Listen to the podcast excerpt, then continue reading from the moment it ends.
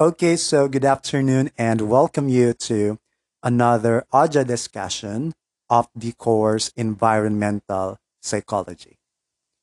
Okay, so how's it going, everyone?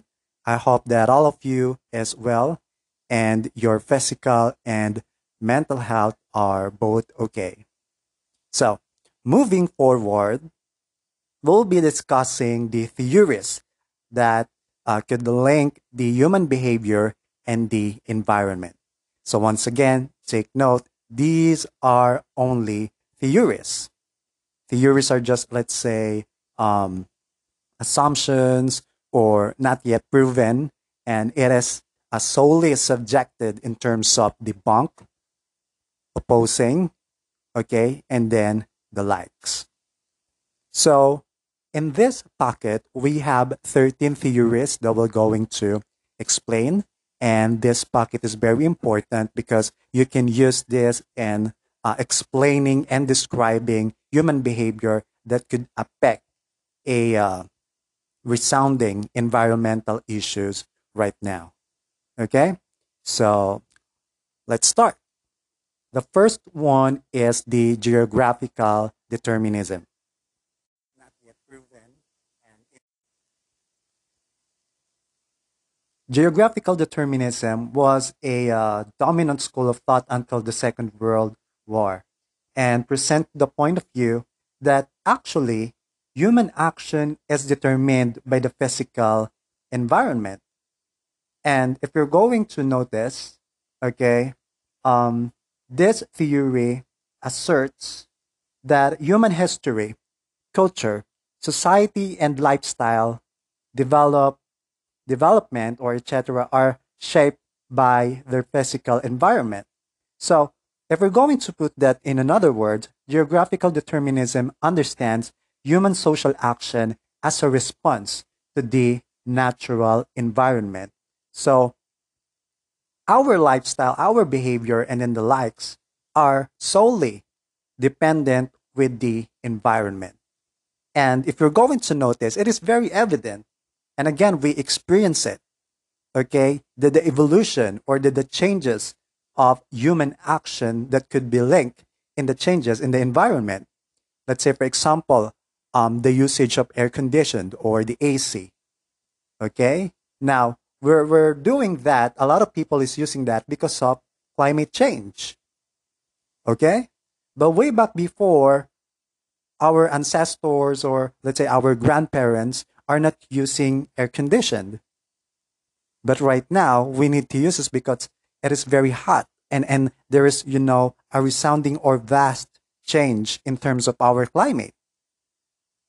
Okay? Right now, um, Christmas season is not that cold. And then the likes. And during summer, it's, it's so hot, it's very hot, unlike before. Okay? Another change is um, the rivers. Mm-hmm. Way back before, the rivers and the seas here in the Philippines, they are so clean, especially in Bataan. I still remember during uh, floods, you're able to witness turtles, fishes, okay, and then they're going to go to your house because of, of course it's flooding. But right now, when we experience flood, okay, we're able to witness also a lot of what? Garbages, diapers, okay, sachets of, uh, let's say, soap, shampoo, and then the likes. Okay? So, as a result, what is the human action? There is a decrease in terms of what? Fishing. And many, many uh, fishermen before where we're able to change their profession or their job. Because of course, if you're going to go to the river and the seas, there's there's um uh, let's say extinction in in the marine life with the fishes, and our water right now is let's say very polluted that you can afford to eat okay the fishes and other marine lives in the seas and rivers. And it's probably one of a vast change and the change probably is not constructive, it's detrimental. before I still remember when I was a kid, um, every household here in in Wawa Pilar, we have this, um, you know, um, bangka or small boat with katig and then the motor. Okay, because uh, that's the primary source of income. But right now, they're just very few.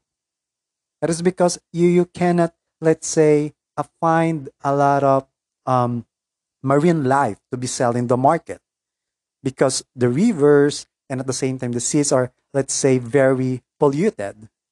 Okay, so it compels them, the human action, to look for another source of income or another job. Okay, so that's geographical determinism. And there's a lot of, let's say, issues about this. And whenever you go to another places, okay, geographical determinism is always present. So in the module, Toynbee, 1962, theorized that environment, specifically topography, climate, vegetation, and availability of water, presents challenges to its inhabitants. Extreme environmental challenge leads to the destruction of a civilization, whereas too little challenges leads to stagnation of culture. Okay? So right now we're not longer experiencing, let's say, stagnation of culture, but rather what? Extreme challenge to what? Okay? Extreme challenge that leads to the destruction of a civilization. And it is because of geographical determinism.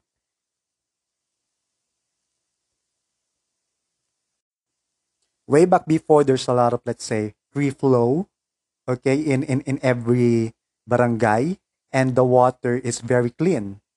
Okay, you can drink it. But right now, you're able to experience, let's say, diarrhea. And there's, of, of course, um, wala nang masyadong mga ano, um, free flow. Right? Kasi medyo there's a changes. Okay? Yung yung extinction ng ng water or or clean water. So right now, what is our human action? We're what? Okay? Right now, yung yung safe na water for drinking is what? Subjected in terms of payment. Okay? So there's a per gallon, di? Per let's say bottle, and then so on and so forth. For you to afford a let's say a clean water, a water that is safe for drinking. But way back before, it is not. It is for free. You're just going to go to the Gripo or Free Flow, and then that's it. But right now, it's no longer available.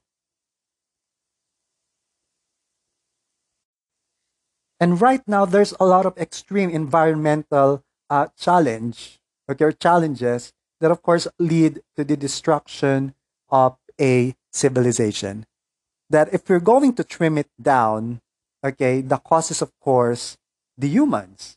We're the one who's, uh, let's say, navigating or changing the, the environment, okay? It is, in a way, it is because of us.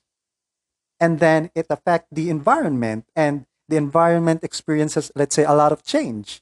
And in return, it affects our what? Action and behavior. And then another proponent here, in the name of uh, Barry, Child, and Bacon, have suggested that agricultural non-nomadic culture seems to emphasize responsibility, obedience, and compliance in child rearing practices, whereas nomadic cultures often emphasize independence and resourcefulness. These differences, they suggest, result from the fact that people who live and work together and organized non-mobile communities require more structured organization and therefore stress the importance of obedience and compliance. So here, um, two uh, cultures uh, were being compared. The um, agricultural, non-nomadic cultures, okay, and then the nomadic cultures. Okay? Of course, when we talk about uh, nomadic culture or people, there are, let's say, communities who move from one places to another, okay, rather than settling permanently in one location, which is, of course, total different from non-nomadic culture. And being nomadic and non-nomadic probably had something to do with what? With so here in in this um, paragraph of the module, it states that um, the um, characteristics of the nomad, such as uh, being independent and um, resourcefulness, are stemmed and inculcated by nomads in preparation to meet the changing and unpredictable demands of an environmental confronted, okay, by a roaming people. Thus, the argument goes the environment sets the stage for the development of cultures having the best chance of surviving it. So, in terms of, let's say, um, geographical determinism, okay, the changes in our environment and our action is dependent to the uh, changes or the geographical uh, determinism, okay, the nomads has, let's say, a more chance to survive in terms of these changes because of their characteristic. They are, let's say, independent and at the same time resourceful, unlike with the non nomad, which emphasizes the characteristic of uh, being responsible and obedience or compliance. Okay? And in child rearing practices. So the nomads, let's say, are more adaptive. Okay? They are more, let's say, flexible and they can adapt to changes simply because they are nomads and they are living from, let's say, different places to one another. So, therefore, it's easy for them to be habituated in terms of changes. Unlike with people who stick in a particular area, was not that, you know, um, flexible in terms of changes. So the nomads has, let's say, more chance of survival or adapting to um, any changes in the environment or geographical determinism. Next is the ecological theories. Now, this uh, theories concerned with biological and sociological in, interdependence between uh, organism and their um, environment. Okay, so we have an example uh, theory here under the ecological, which is the bioecological model of development by Bronfenbrenner. So this theory can be, let's say, attributed also to uh, developmental psychology, theories of personality that tends to explain the effect of, let's say, the environment to the individual or the effect of, let's say, human behavior in the environment. So once again, it's very interactive. Um, proposed five okay systems, but here we're just going to apply the uh, four systems, namely the ma- micro, meso, exo, and macro. The, the last one is chrono. So we're not going to apply chrono here because chrono is more on the history, okay, which is in a way um, connected, but it, it's very far. So let's just focus on this three or four rather, which has a uh, resounding effect, okay, to the human behavior environment and vice versa. So microsystem from the word itself, micro, okay, these are part of the environment that has a direct effect to the individual. Okay? So they are the family, friends, school, or immediate um, surroundings. Okay? So these are, of course, people in the environment, okay, that is also affected by environment. And then these people is, of course, has an effect with you. Okay? Of course, this is a no, no-brainer explanation. Your family, your friends, school can affect your, your perception, your moods, your feelings, your early recollections, and then the likes. Another one is the mesosystem. Mesosystem is the second layer of his theory that, of course, or the surrounding that encompassing the different interactions between the characteristic of the microsystem. As It just only says that the interaction of your family, friends, school, or um, immediate surroundings, okay, has also an another effect with you.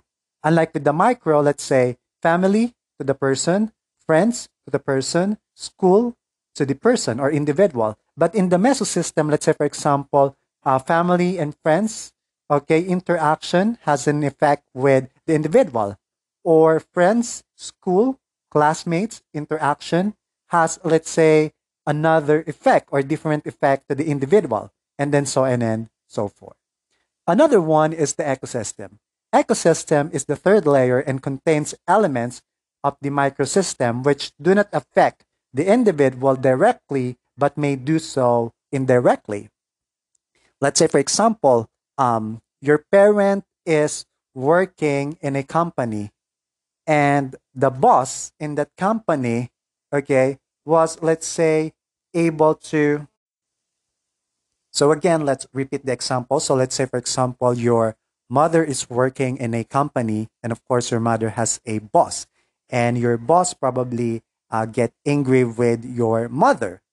Okay, so you're not able to, let's say, see or encounter the boss of your mother in the flesh, but in a way, it has an, let's say, effect to you.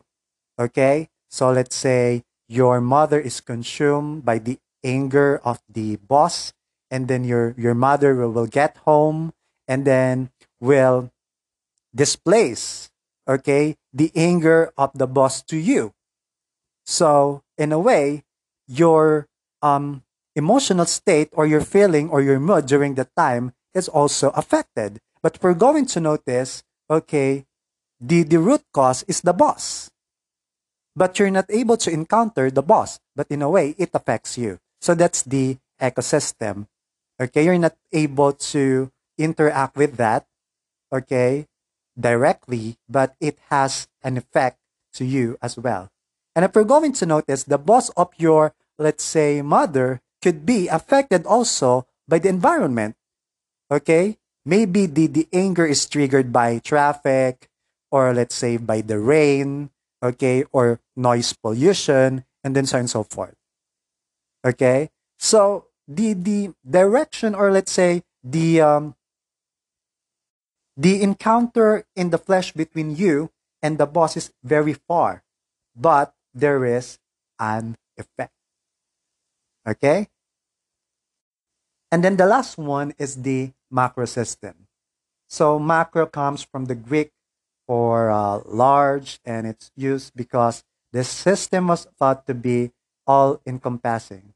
It covers the culture, societal beliefs, and programming that influence an individual's development. So in the macro system, it's a, a more on large context, such as the government, the political system, the uh, health system, the social media, and then the likes. And this macro system, part of the macro system, once again, can be affected by the environment, environmental issues, or environmental change or changes that could, in a way, affect the growth and development of the individual. So, this, according to Bronfenbrenner's, okay, are very imperative so that uh, we're, we're, we're able to be aware of how the small scale of the environment and the large scale of the environment can affect us, especially in our growth, development, and our lifetime. Now, another behaviorist or another theory here is the behaviorist perspective.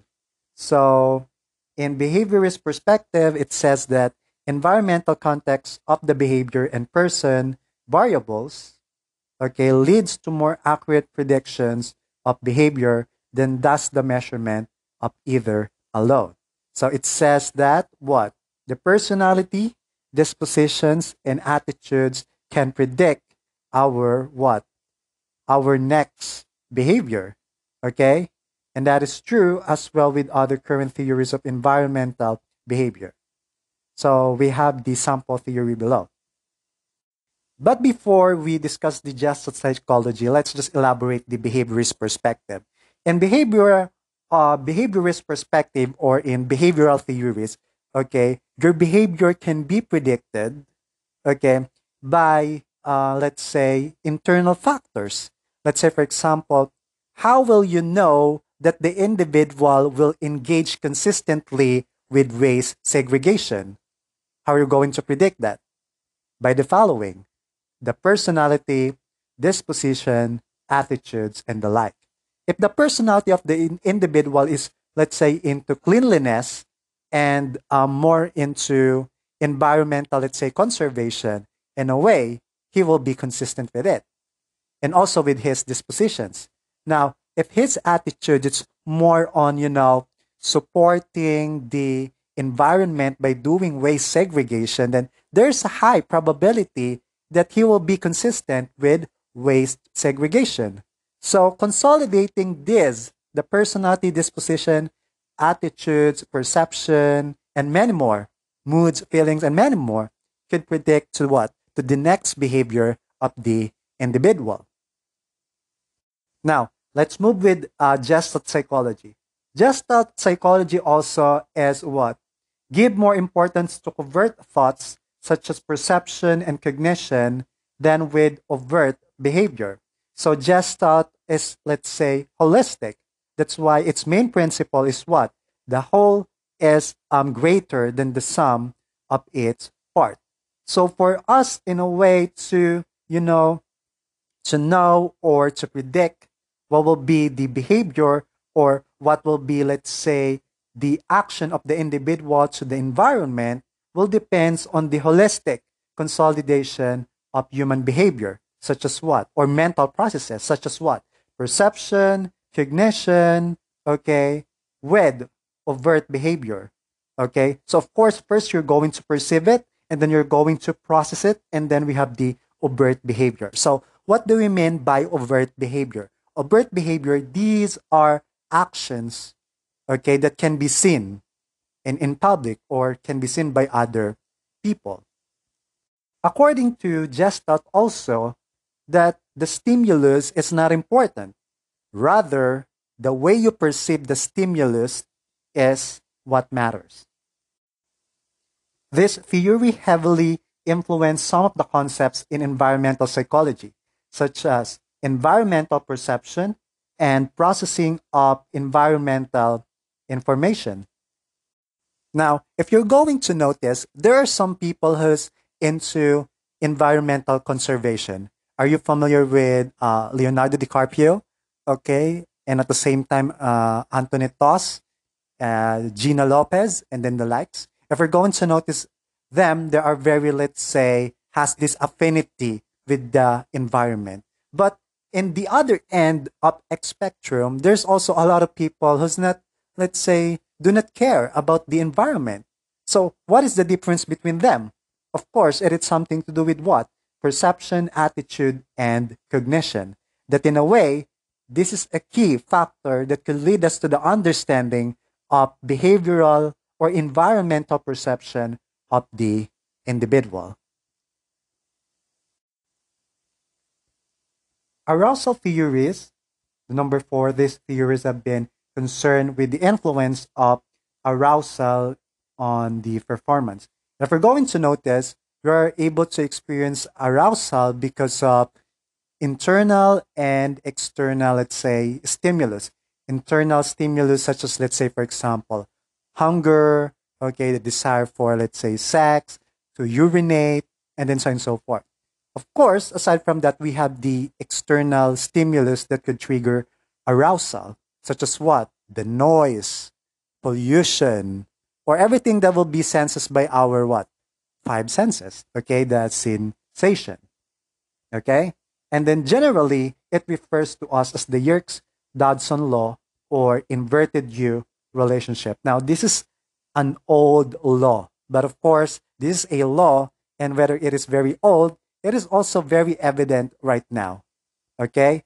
It says that performance is maximized at intermediate levels of arousal, but falls off as arousal is either increased or decreased.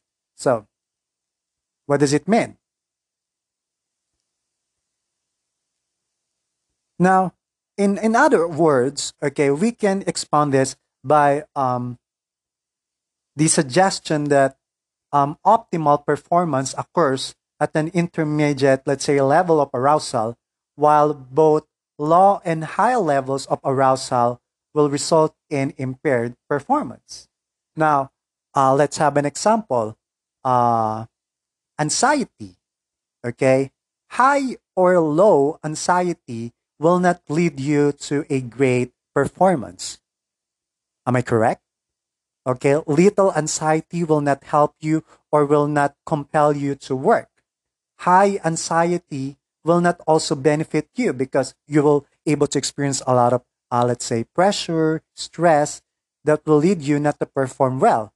But a moderate level of anxiety or stress will help you what to perform better. Okay? So that's the inverted U hypothesis. As I have said, okay, our body is of of course will our body is subjected in terms of arousal and we're able to experience arousal because of the stimulus in the environment. Okay, name it. A lot of let's say stimulus in the environment. And of course, okay, moderate level of arousal from the environment, let's say, is beneficial, but too much, it is not. Okay? Can you follow? That's why uh, last time, di ba, I'm able to set this one as an example. Yung mga nagtatap sa board exam. Those, let's say, top performers in the board exam, the trend right now is they're uh, from the provinces. Because if we're going to, to go to the provinces, there's, let's say, external stimulus that could arouse you. There's also, let's say, distraction, and then so on and so forth. But it is, let's say, moderate compared to the city. Okay? The, the, the distraction here is, let's say, or the stimulus here in the province, let's say, is not that severe or not that, let's say, um, super tahimik in a way. It, it's a balance of both, let's say, distraction and at the same time, um, uh, tranquility or peace. Okay? So, those stimulus, external stimulus it, that can be triggered by the environment, okay, is um, moderate in moderate levels, and this could affect you to have a performance, but in a way, a good performance.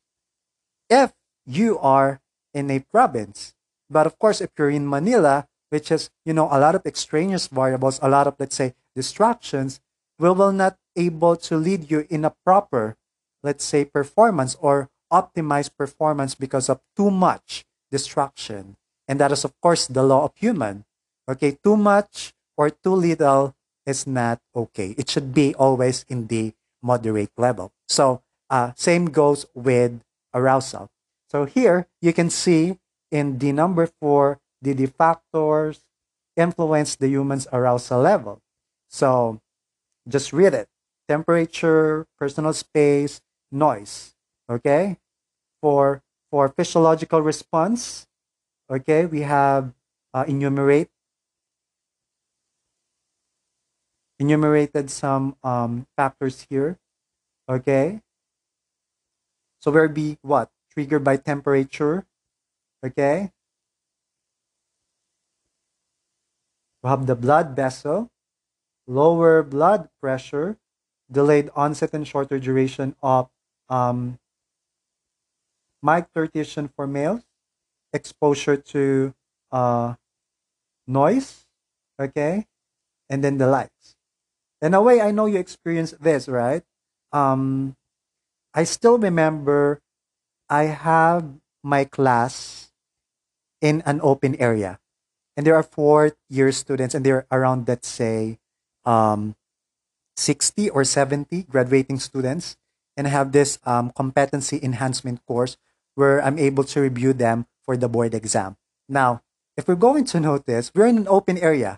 Are you familiar with the canteen? The canteen right now in in in in Balanga campus? There, the, the area there at the back of education building. I just probably set up some chairs and at the same time I have my microphone and then we have desk and then that's it. We're having a class for six hours. Imagine that.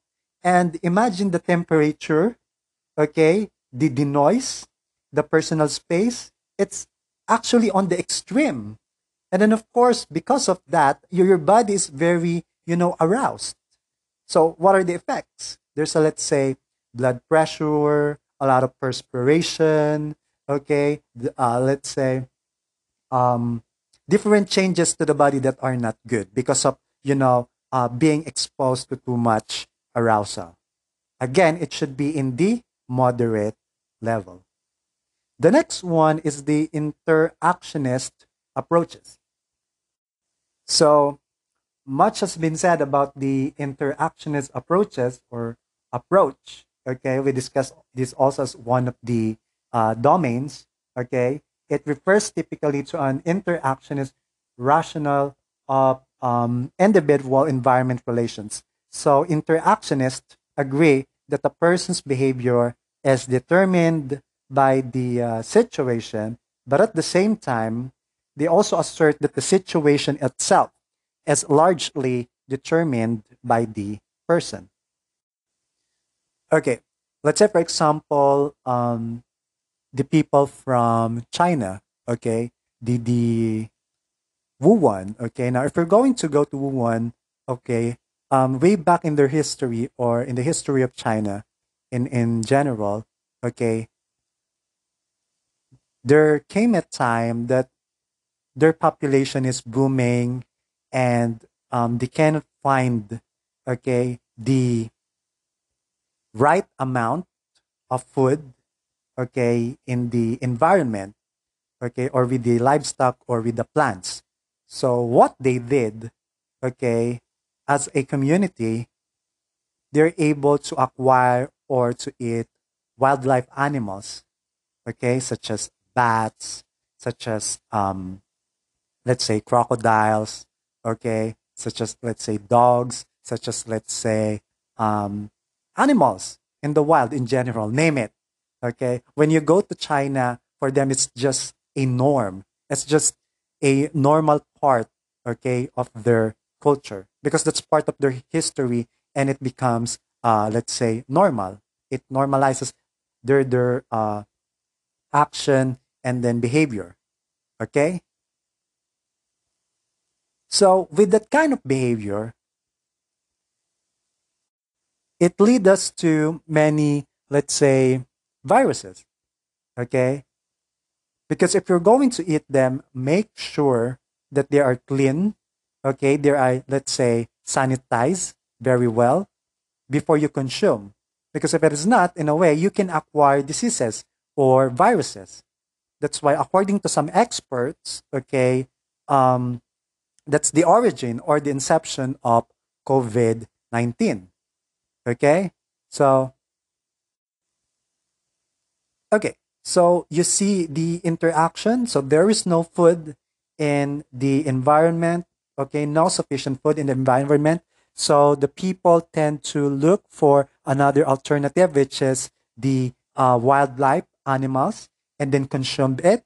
And then they're able to be, let's say, um, experience the uh, are able to acquire viruses that leads to COVID-19, okay? And it, it becomes, let's say, contagious, okay? And the pandemic, okay, the, the pandemic, this pandemic also affects the environment, okay? And the effect in the environment is quite, let's say, good, but also it also has, let's say, harmful effects.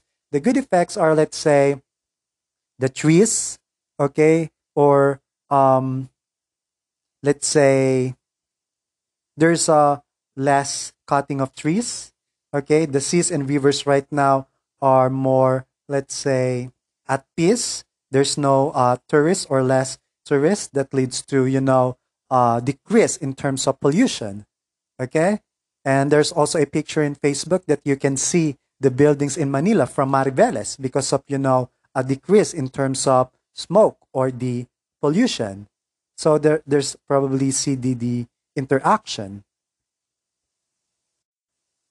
Another example would be the uh, um, river when we throw garbages in the river. Of course, if you're not able to proper or properly segregate your, your waste, okay, the, the best uh, thing for you to do, especially if you're tamad, is just to throw your garbages in the river, okay? And then what is the interaction? During the floods, okay, or during let's say Ondoy or um, a super typhoon, okay, we're going to experience flood, and the garbages that we throw in the river will uh, get back to to us, okay, and then the likes. So there's interaction with, with the environment and the human, okay, that the environment can influence us, but one way or another, we can also uh, influence the environment. So, of course, for the interaction, it needs uh, two to tango. And in that case, okay, the, the human and the environment. So, I know you're familiar with the saying na kung anong itinanim mo, yun din yung aanihin mo. So, it goes with us. If we're able to um, have this uh, negative effect or inflict negative behavior that will destroy in the environment, one way or another, it will get back to us. And of course, if you, let's say, put up positive and affirmative behaviors toward the environment, of course, that will be beneficial to us in return. The next one is the affordance theory. This is one of my uh, favorite theories in environmental psychology. From the word itself, affordances, okay? He viewed affordances as ecological resources from a functional point of view. When we talk about functional point of view, it is something to do with utilization, the uses, the purposes.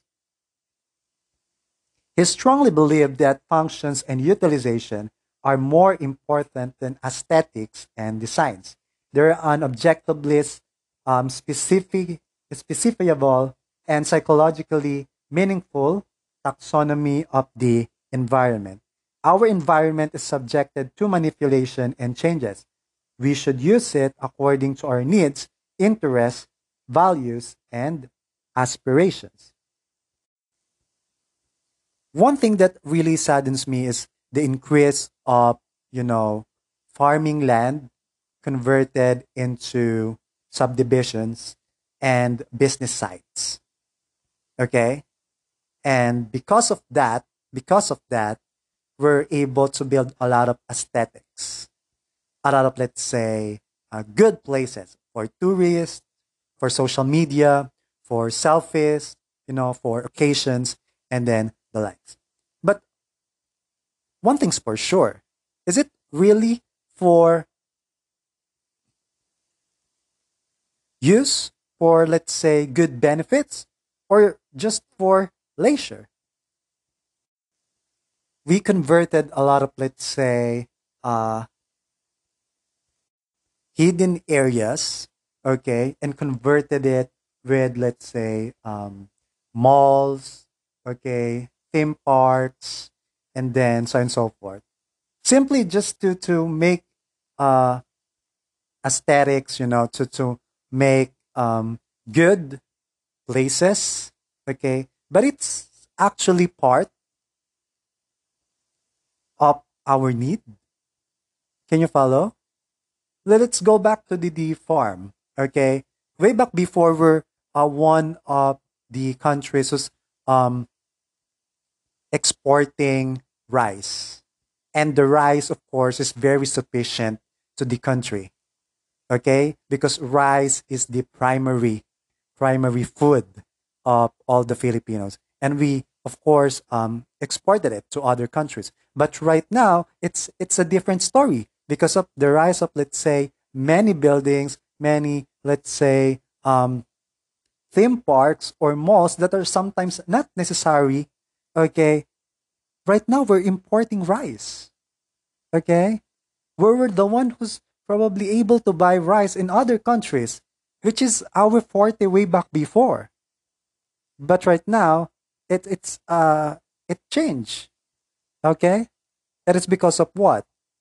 Advancement, beautification, aesthetics, and then the likes. But according to affordances theory, okay, it should be in their what? A set of affordances that is the environment is assessed in terms of what it can do for us. Okay? But of course, we can use the environment, but we should sustain it and replenish it. Okay, we're going to use it properly. We're going to use it in a way that, um, in a responsible manner, and we're going to use it without destroying the environment. Okay, instead of using artificial aesthetics, okay, and converting a lot of lands into somewhat or things that could just, you know, things that can just, you know, um, lead to the purpose of beauty. Another information is that affordance theory um, states that the world is um, perceived not only in terms of object, okay, shapes, and spatial relationships, but also in terms of object possibilities, or in short, for utilization. So, perception drives action. So, we have this uh, visual perception of the environment, but not just that, but also we perceive the utilization of a particular environment. And as I have said, I've given uh, um, some bunch of examples a while ago. Okay, um, there's a lot of environment. Okay, converted into um, or modified into things. Okay, that of course will lead us to another um, usage or utilization, but okay, most of them are detrimental.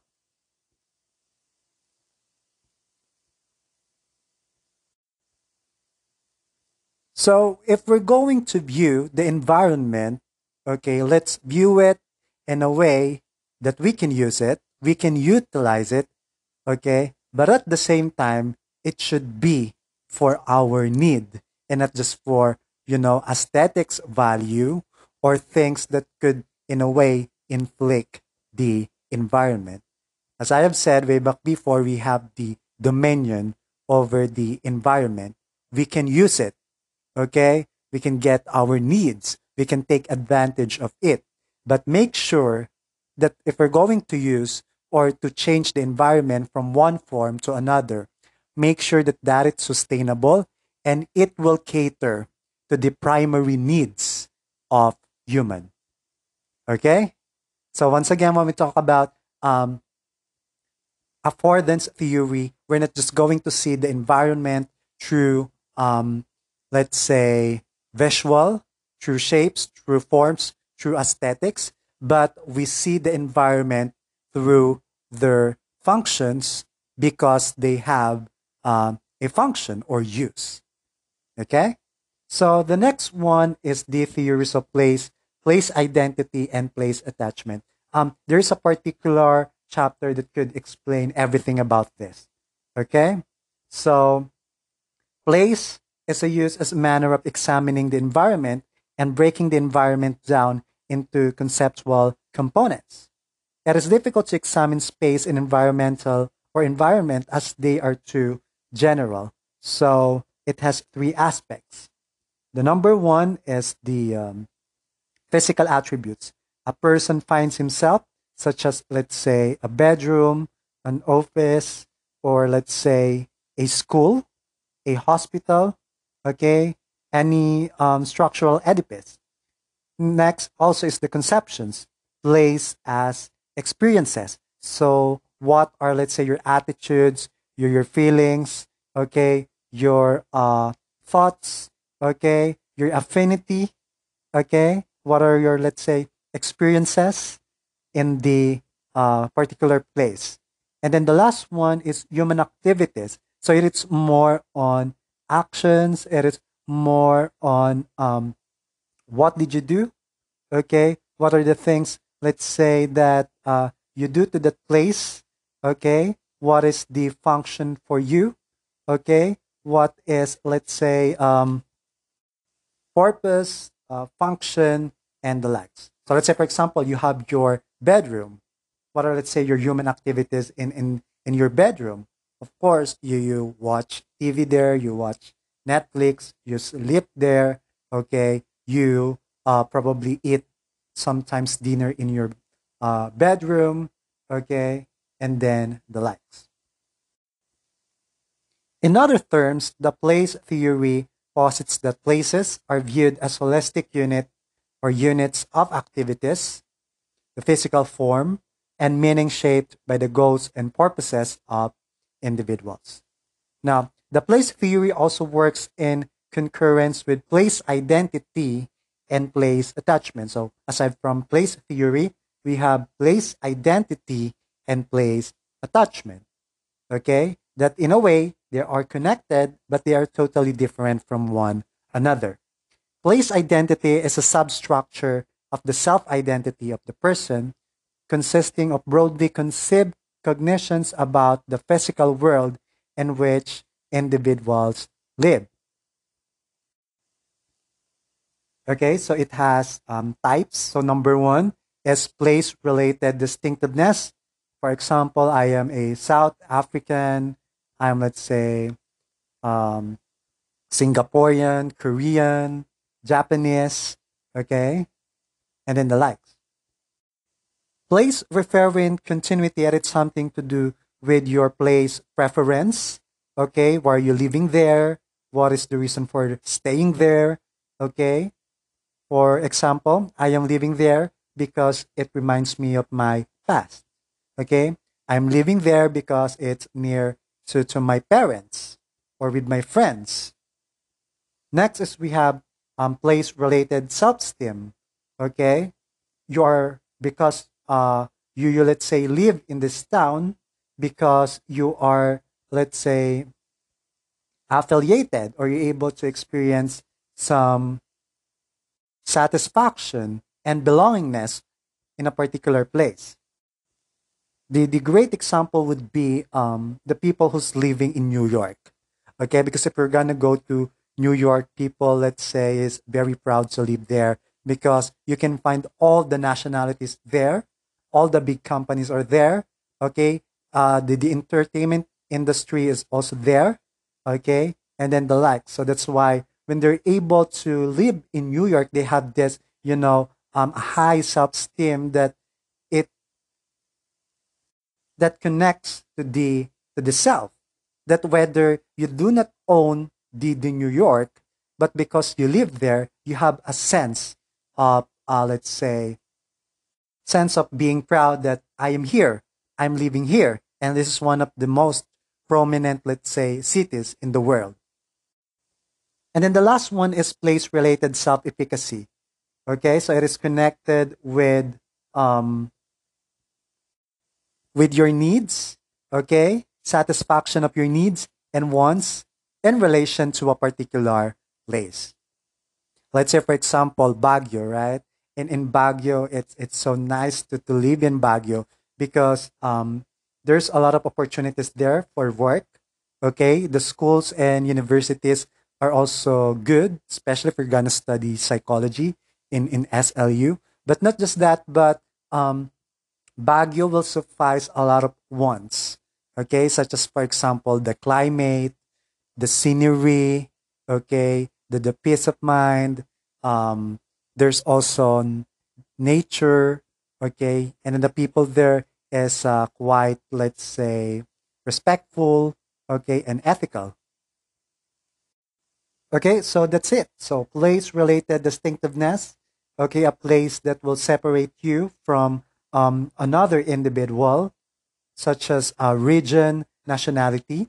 Place referent continuity, of course, it refers to your um, affinity or emotions to a particular place, okay, your preference. And then a uh, number three, place related self esteem. It's, it's connected or uh,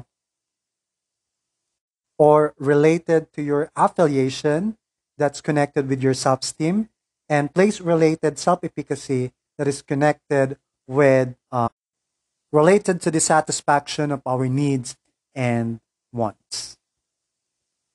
Okay? So the next theory is the theory of planned behavior.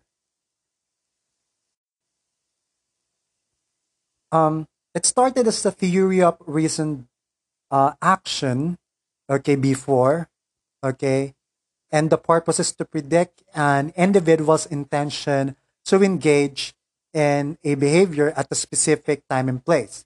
So the theory is intended to explain all behaviors over which people have the ability to exert self-control. So, so our behavior is not just simply behavior. It is based on uh, reasons, okay, and intentions.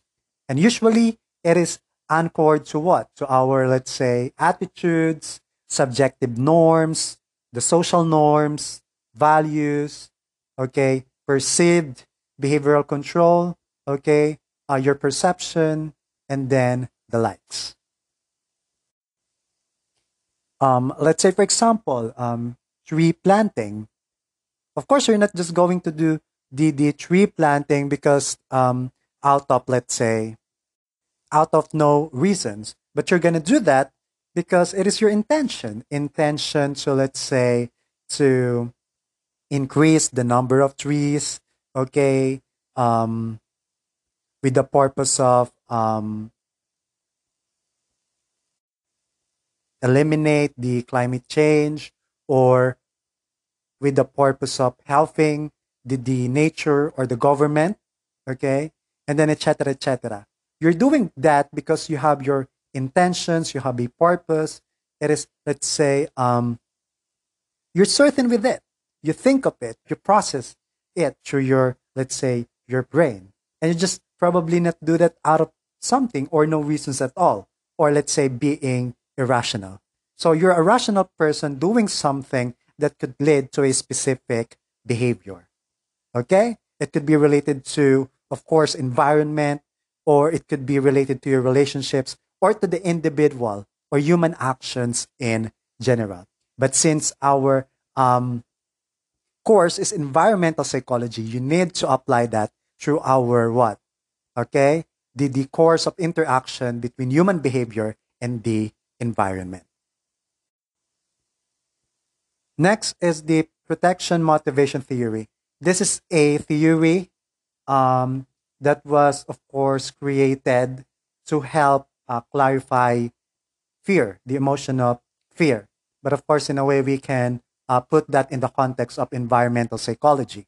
The protection motivation theory proposes that people protect themselves based on four factors.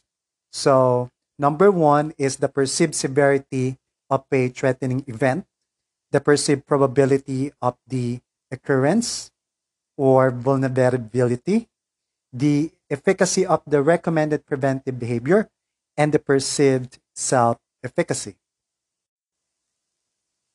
This theory suggests that people are more likely to act pro environmentally when both threats by an appraisal and a coping appraisal are high.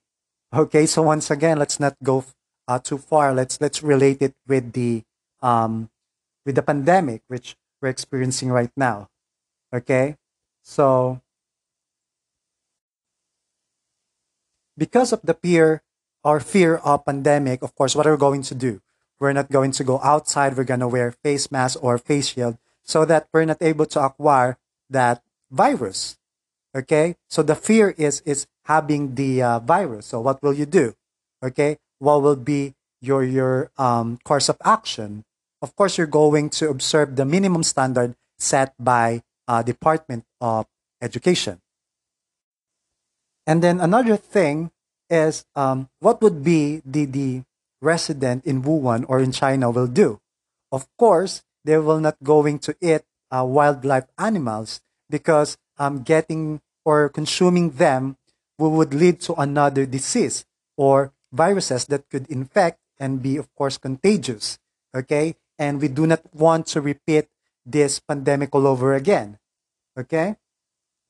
And if I'm not mistaken, there's a um, movement, movement or future law that will prohibit them in consuming wildlife animals. Okay, so they do that because of the fear, the fear of um, getting this. Okay, so that's why people will be, you know, um, practicing behavior that could not lead to another pandemic or to sparing the wild uh, life animals in terms of killing and then eating them. Of course, you cannot eat all, you know, um, all things that are moving. Okay, so let's continue. So the 10th theory is the norm activation model. So from the word itself, okay, norm is being activation. But what type of norm? Okay, so according to the theory, it is something to do with the personal norms, okay, reflecting feelings of moral obligation to perform or refrain from actions.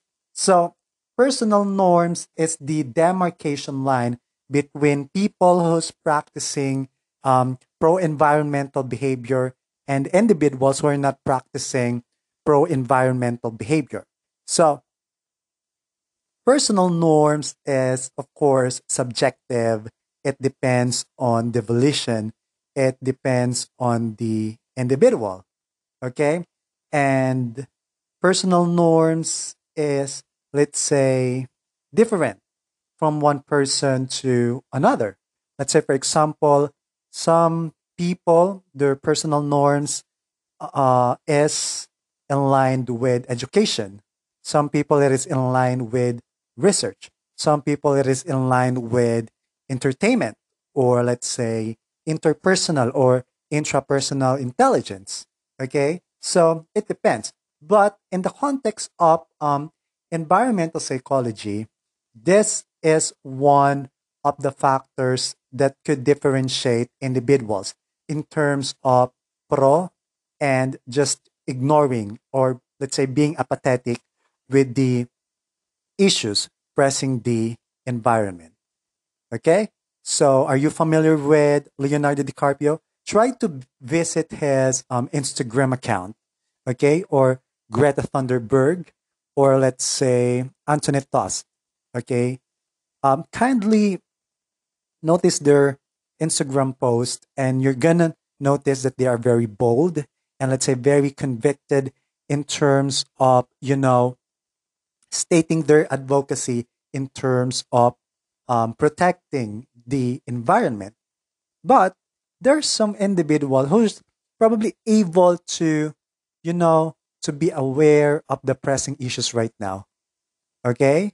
Did they know that the environment is deteriorating, it is being destroyed or affected by numerous factors, but they're not doing anything. And it's simply because that's not part of their personal norms.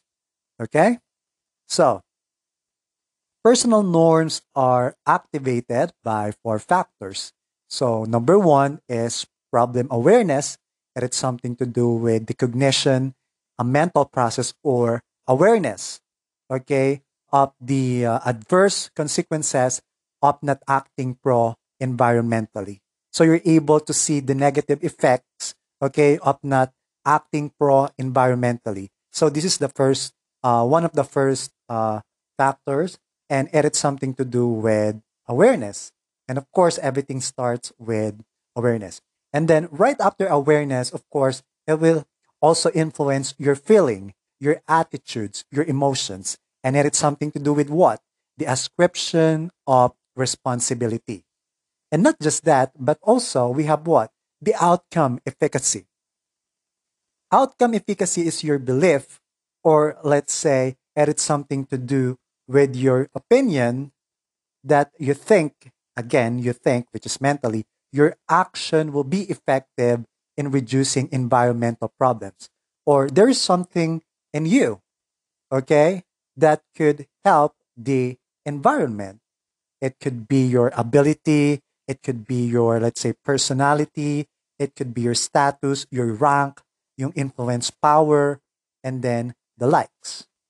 Okay?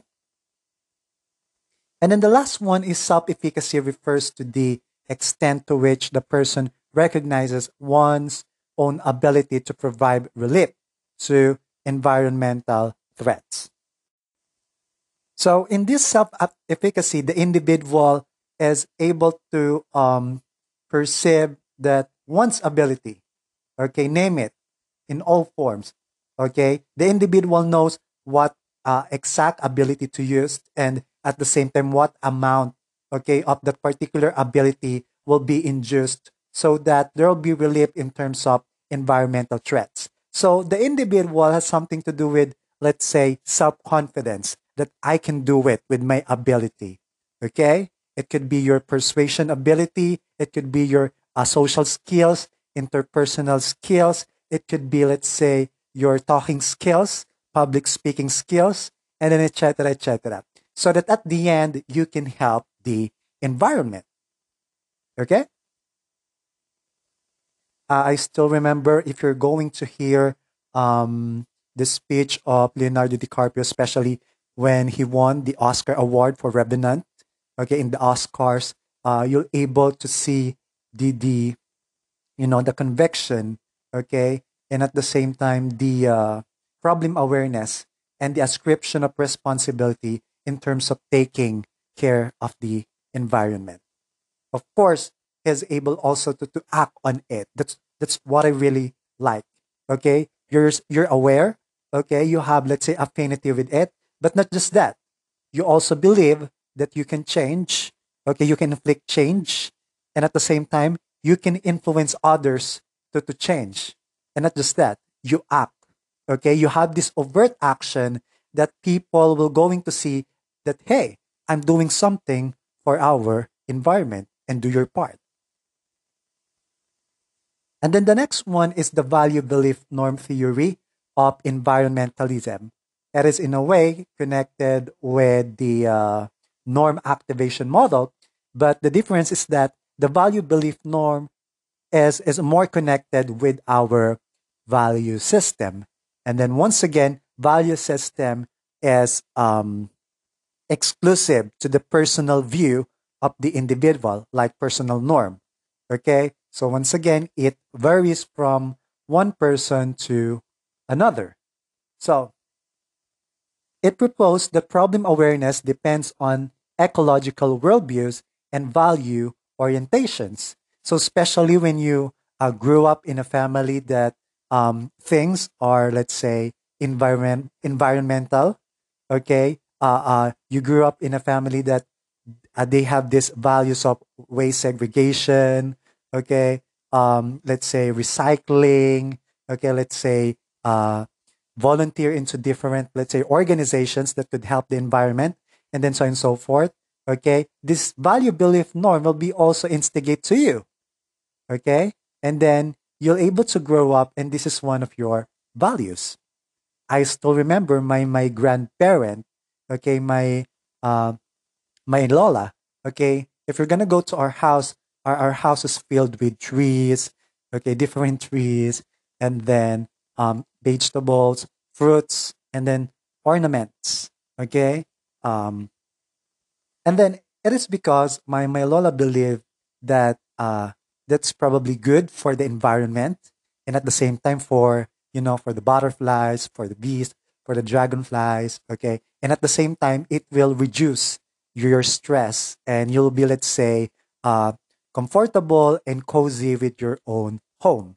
And that value of course, is being transferred, okay, to her uh, sons and daughters, okay, to my titos and titas. And not just that, but also it is uh, being conveyed to us. And that's probably one of our values, okay? So if you're going to notice, um, many of my cousins and my titos, titas are into business connected with pots, with flowers and then the likes. That is because it's part of our values and we're just going to, you know, to act on it. Because when you have your value system, okay, follows is that you're able to act on it. It could be overt or covert. Okay? So also this theory suggests that egoistic values are negatively correlated and altruistic and biospheric values are um, positively correlated to ecological worldviews. In other words, it states that yung altruism and biospheric values, of course, it is connected with helping and at the same time preserving the environment is totally positive correlated to ecological worldviews, which means if you possess altruism, which means helping others without expecting something in return, and biospheric values, which is taking care of the environment, okay, it is highly and positively correlated to ecological worldviews, which means when it increases the altruistic and biospheric, okay, your ecological worldviews also enhance it, being enhanced, okay? But egoistic values, egoistic values, it is something to do with um, centering on the self, okay, the me, myself, and I.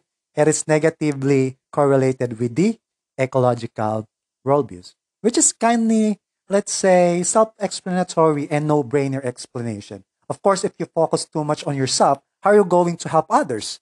And to be specific, how are you going to help the environment? So, once again, it is something to do with your value, which you believe, and then you're going to act on it as a personal norm. Okay? And then the next one is the goal framing theory. So, in a way, it's kind of connected with norm, activated model with personal norms, value belief norm, or your value system.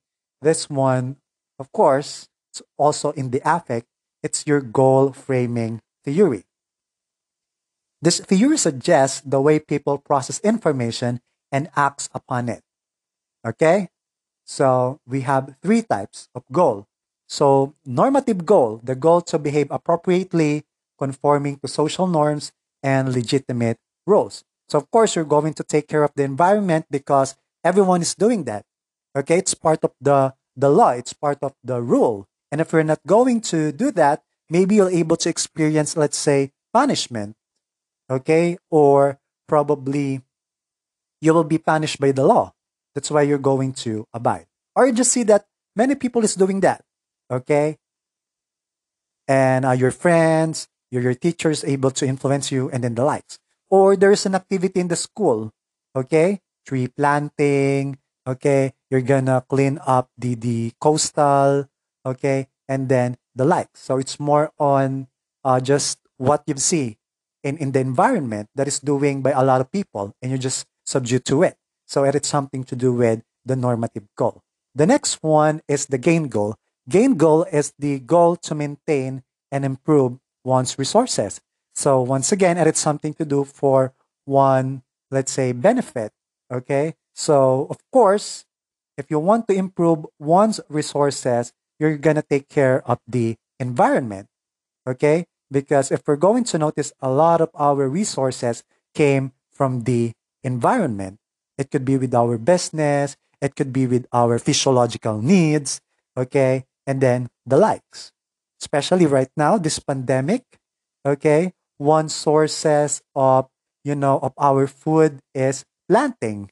You can plant, let's say, tomatoes, okay, kangkong, okra, pecha, etc., etc., so that you can able to to improve your resources. No need to, you know, go to the market or go to the uh, let's say, places that are populous, which is in a way not not uh, perfect for this time.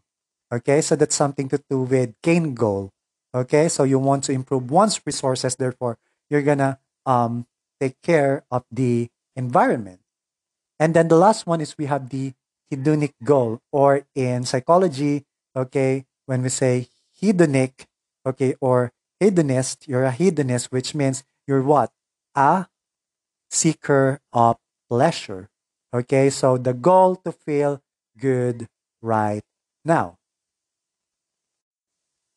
And in hedonic goal, of course, you're going to process information and act upon it based on your pleasure. Okay, uh, let's say, for example, uh, you're going to take care of, let's say, Boracay. Diba? There's a probably long preservation of uh, Boracay and then it's not open for, let's say, for public for numerous months. Okay. you're gonna let's say participate to that you're gonna volunteer yourself because you know that place is a place that will uh, convey or stimulus for you to feel uh, let's say good okay and then the lights or let's say the mere fact helping the environment already produces a good feeling and a good feeling perhaps is of course connected with the pleasure. The next one is the needs theory, and the proponent is Henry Murray. Now, this theory can be seen with a lot of fields in psychology. You can see this in developmental psychology. You, you can encounter this with psychological assessment. You will encounter Henry Murray with theories of personality, and then a lot of fields in, in, in psychology. And Henry Murray, the proponent of and uh, psychogenic needs.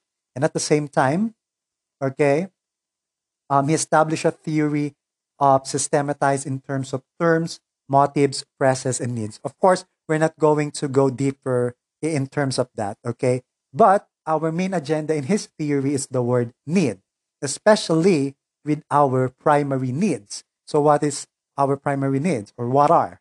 Okay, so we have what?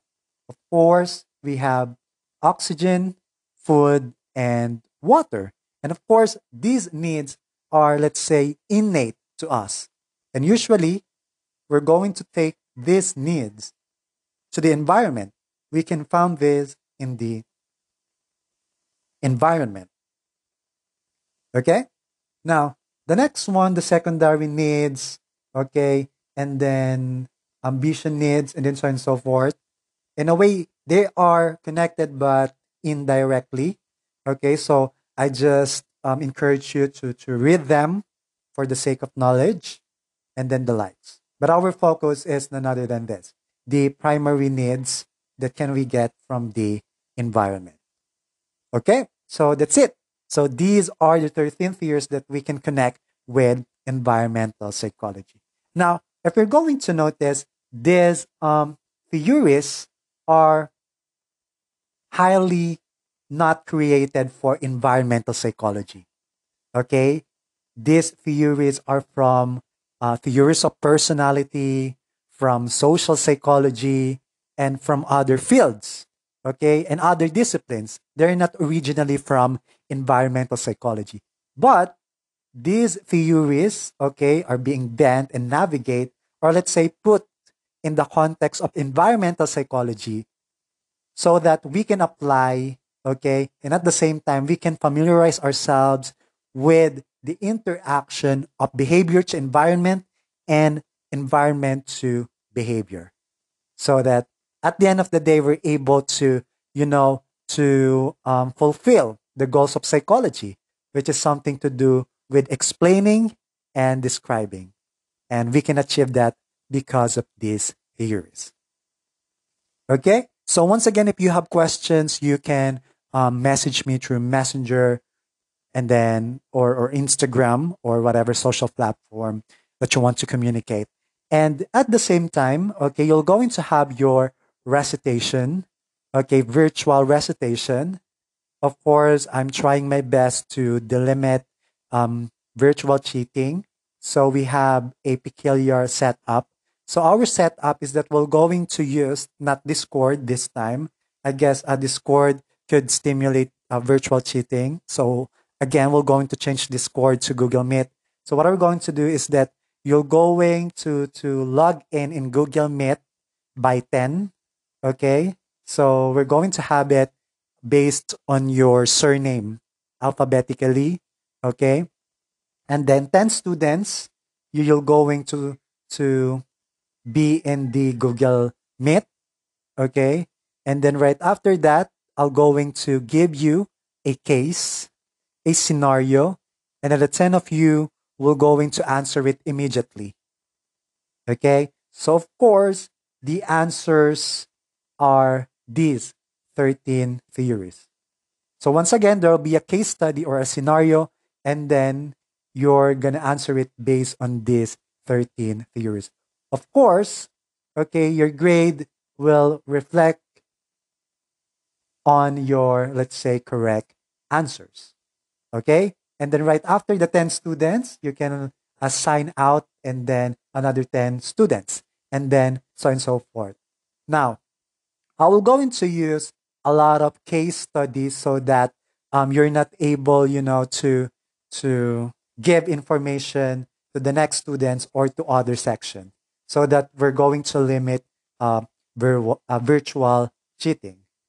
Okay, so that at the end of the day, we're going to truly get the zest of your knowledge and application pertains to chapter.